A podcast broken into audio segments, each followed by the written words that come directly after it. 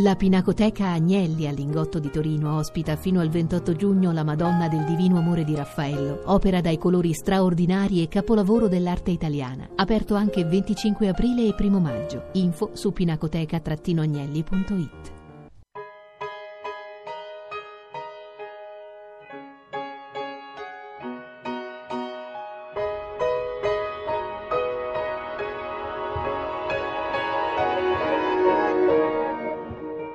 Il saggio di questa settimana è Lingue e diritti umani, curato da Stefania Giannini e Stefania Scaglione per i tipi di Carocci.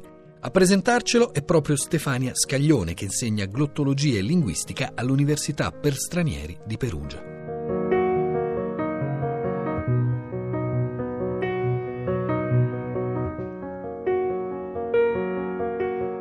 Definire in concreto in che cosa consistano i diritti linguistici è questione piuttosto complessa, se non altro perché la lingua tocca molteplici dimensioni della vita dell'individuo ed è al contempo un tratto dell'identità del singolo e un simbolo di identità collettiva. Potremmo dire che diritto linguistico è ogni diritto legato al riconoscimento e all'uso della lingua parlata da ciascuno.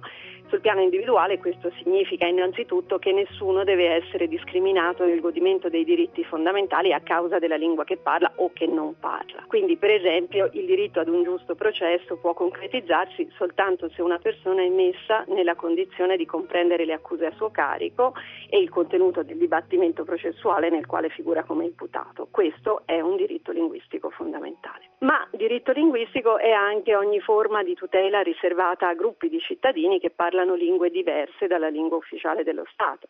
Dagli anni 90 ad oggi questa interpretazione in chiave collettiva dei diritti linguistici è andata ampliandosi progressivamente, cioè si è presa coscienza del fatto che le lingue minoritarie rappresentano una componente fondamentale del patrimonio culturale di ogni Stato e quindi l'intera collettività è investita della responsabilità non soltanto di conservarle ma anche di promuovere promuoverne l'uso in tutti gli ambiti della vita della società.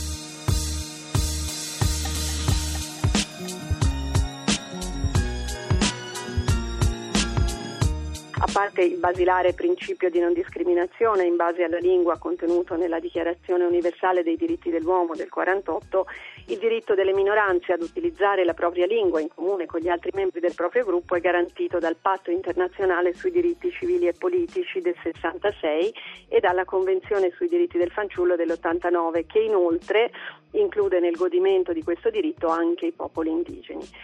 I gruppi ad oggi meglio tutelati sono comunque le cosiddette minoranze linguistiche che dai primi anni 90 dispongono di due importanti documenti internazionali legalmente vincolanti emanati dal Consiglio d'Europa che sono la Carta europea per le lingue regionali e minoritarie del 92 e la Convenzione quadro per la protezione delle minoranze nazionali del 95.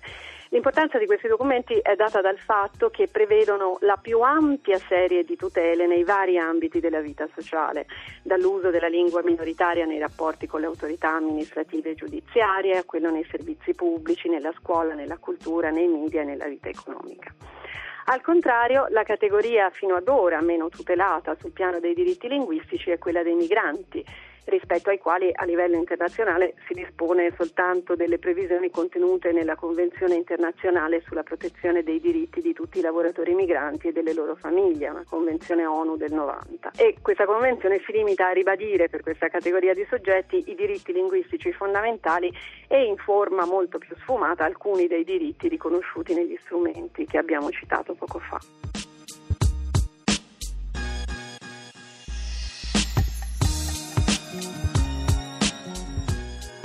Riguardo all'integrazione dei migranti nelle società di arrivo, i diritti che dovrebbero essere garantiti sono sostanzialmente due, quello ad imparare la lingua del paese ospite e quello a mantenere la propria lingua d'origine.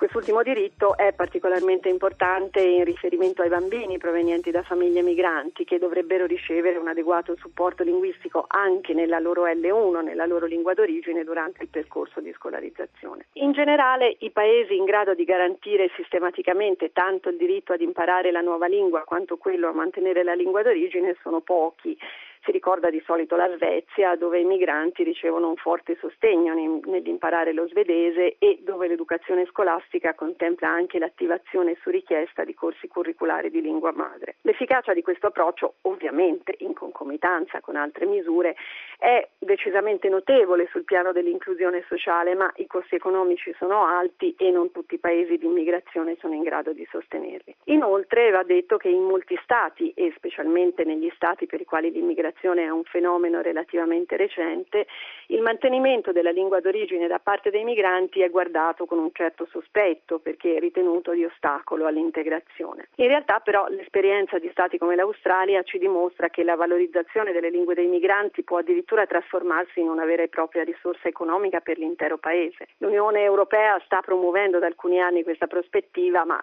diciamo che nella gran parte degli Stati membri il cammino da percorrere è ancora piuttosto lungo.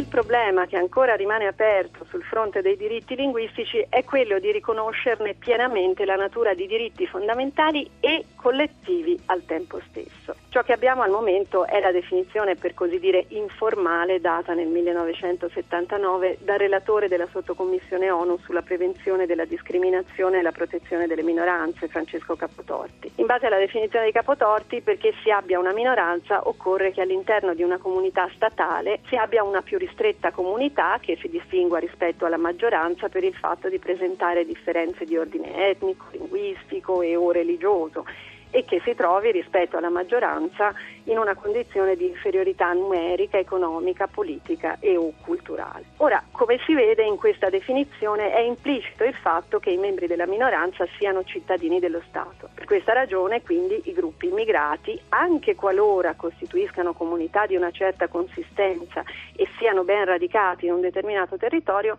non possiedono lo statuto di minoranza e quindi non godono dei diritti linguistici collettivi riconosciuti alle minoranze. Ma se i diritti linguistici sono anche diritti fondamentali di libertà, dignità e uguaglianza, allora dovrebbero essere riconosciuti a tutti, certamente con adeguate modulazioni, ma comunque senza distinzioni sostanziali. E qui sta appunto il dilemma da sciogliere che è stato evidenziato con forza nella Dichiarazione universale sui diritti linguistici proclamata a Barcellona nel 96. Va detto però che fino a questo momento almeno si tratta di un documento privo di qualunque valore giuridico, anche se ne è stata richiesta l'adozione da parte dell'UNESCO.